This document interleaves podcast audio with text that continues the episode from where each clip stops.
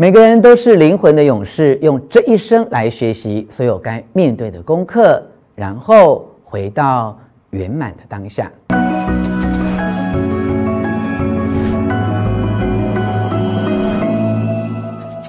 我是吴若权，欢迎来到幸福书房。邀请还没有订阅的书友按下订阅的按钮或小铃铛，免费订阅我的频道。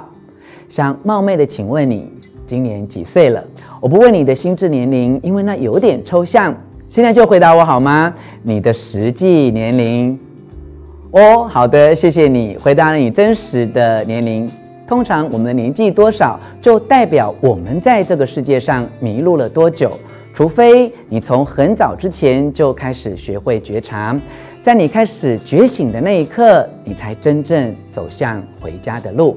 在此之前，多数的人都在和自己对抗，要如何化解这个自我内在的冲突，重新找到真实的自我，犹如迷途知返，回到当下灵魂的旅程。从灵魂的角度看，如果只是凭着疗愈过去的伤口和创痛，以及释放业债，并不能使灵魂朝着永生的方向前进。如果要灵魂合一，必须要学会一些基本功课。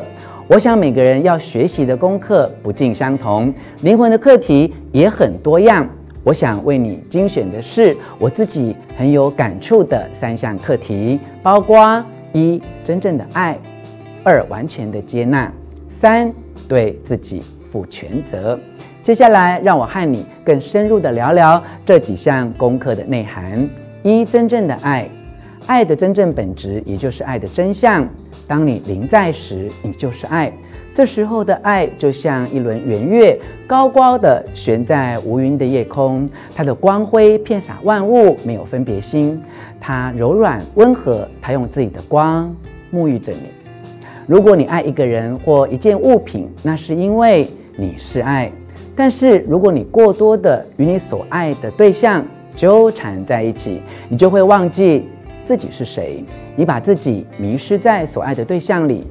当你迷失在头脑里，以 ego 这个小我运作的时候，你就和生命的源头分开了，你和爱的源头分开了，你与神分开了。因此，你处在绝望之中，你害怕孤单一人，你想要有人陪伴你，以便不会感到那么孤单与分离。你想要某个人在生活中能够完整你，使你感到圆满。于是，你们发现了对方，你坠入爱河，在一段时间内，你觉得自己完整了。但是，这种状况并不会持久，因为你无法在自身之外找到圆满，那是不可能的。爱的源头不可能在你之外被找到，迟早头脑层面的爱一定会以失败告终。你会一次又一次的，一世又一世的被迫返回自己的分离状态，直到你回头，直到你向内看，直到你记起你是谁。你本身圆满无缺，只有进入头脑幻象世界太深的时候，你才感受到分离。要小心，要警觉，要待在当下，并记住自己是谁。你是爱的存在体，你就是爱本身。与其在幻象的世界中追求爱，不如回到本体，记起自己是谁。我们在头脑层面所做的几乎所有的决定和选择，都是由恐惧所驱使。由恐惧驱使所做的决定，会带你更深地进入头脑幻象的世界。所以，千万不要让恐惧带你误入歧途。找到你内在的极致宁静之处，爱就在那里。要了悟你存在的本质就是爱，让极致宁静的爱成为你的向导。一旦你已经觉醒，并接受自己的孤独，你所获得的最大幸福，就是用最简单的方式去分享你内在升起的爱，不求任何回报。如果你是临在的，你的任何语言行为都将是爱的表达。如果你对爱有所保留，或者在分享爱的时候有分别心，而使有些人被宠爱，其他人被冷落，那么你就把本体纯真的爱，也就是你的本质，交给头脑去使用，你就已经把爱带进了二元对立的世界，你就已经邀请的仇恨进入你的生命，使仇恨。成了爱的伴侣。接下来，让我跟你聊聊灵魂的第二项功课：二、完全的接纳。人生就是一座二元的教室，我们在时间世界里的一切体验都发生在二元对立之内。我们所知道的一切都存在于二元对立之内。没有冷，怎么知道热？没有夜晚，怎么知道白天？没有痛苦，我们怎能知道喜悦？没有幻象，我们怎能知道实相？没有分离，我们怎能知道合一？经历种种的磨难之后。你要先接受以下的事实：二元对立是我们的教室，生活是我们的老师。如果你仔细想想人生中的一些关键性主题和事件，尤其是那些被你定性为负面的、艰难的或痛苦的主题和事件，例如失学、失业，甚至失婚，你会开始辨认出你来这里要学习的一些功课。你会从这里辨认出灵魂想要疗愈来自过去的问题会是些什么。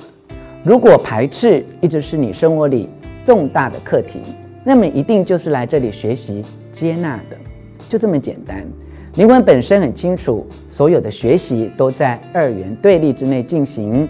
他知道，为了要学习接纳，他必须要体验排斥。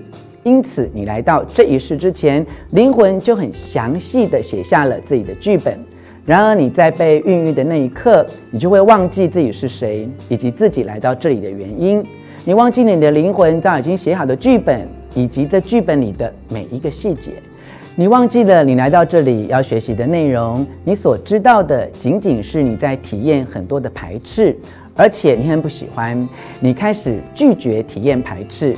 那些由排斥所引起的没有被满足的需求、受伤和愤怒的感受，被压抑在你的内在，并且累积起来，一直要到你死了以后，这些感受就进入了你的灵魂。在你离世时，你又回到了灵魂的层面，你重新记起了自己应该要学到的功课，你记起了为自己编写的详细剧本，你认识到自己还没有学到的功课，因此你开始准备再一次的从头到尾去重演这个不幸的剧情。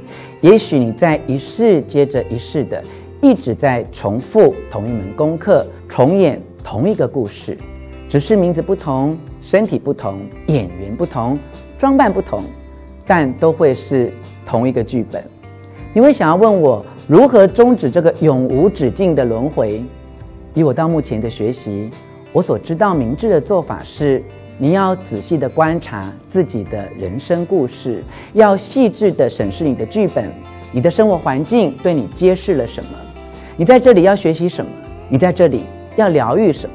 你不要担心觉醒的时机是不是已经太晚，其实永远都来得及。生活是你的老师，所有的挫折都是你领悟的机会。现在就学习你的功课吧。如果你来到这里要学习体验喜悦，那么你的灵魂就必须在你的生活中制造一定的痛苦。你不必在痛苦里不断地来回徘徊，你所要做的就是接纳和体验痛苦，它就会在其中的秘密显露给你。之后，你就会从痛苦里解放出来，进入喜悦。这个原则也同样适用于愤怒与慈悲。悲伤与幸福，恐惧与爱，控制与自由，不要执着于正面感受，也不要批判或排斥负面感受，只要放松并接纳二元对立的两个方面即可。这样做就会在你的生活里建立平衡，就会把你带到中心。三，对自己负责。在生活中，绝大多数的时候，我们摒弃了对自己人生的责任。你在以某种方式为他人负责，而他人也在为你负责。你对他人怀有期待，如果期待落空，你就感到愤愤不平，都怪他们，都是他们的过错。他人对你也怀有期待，当期待落空，他们也有怨气，他们要怪罪你，都是你的过错。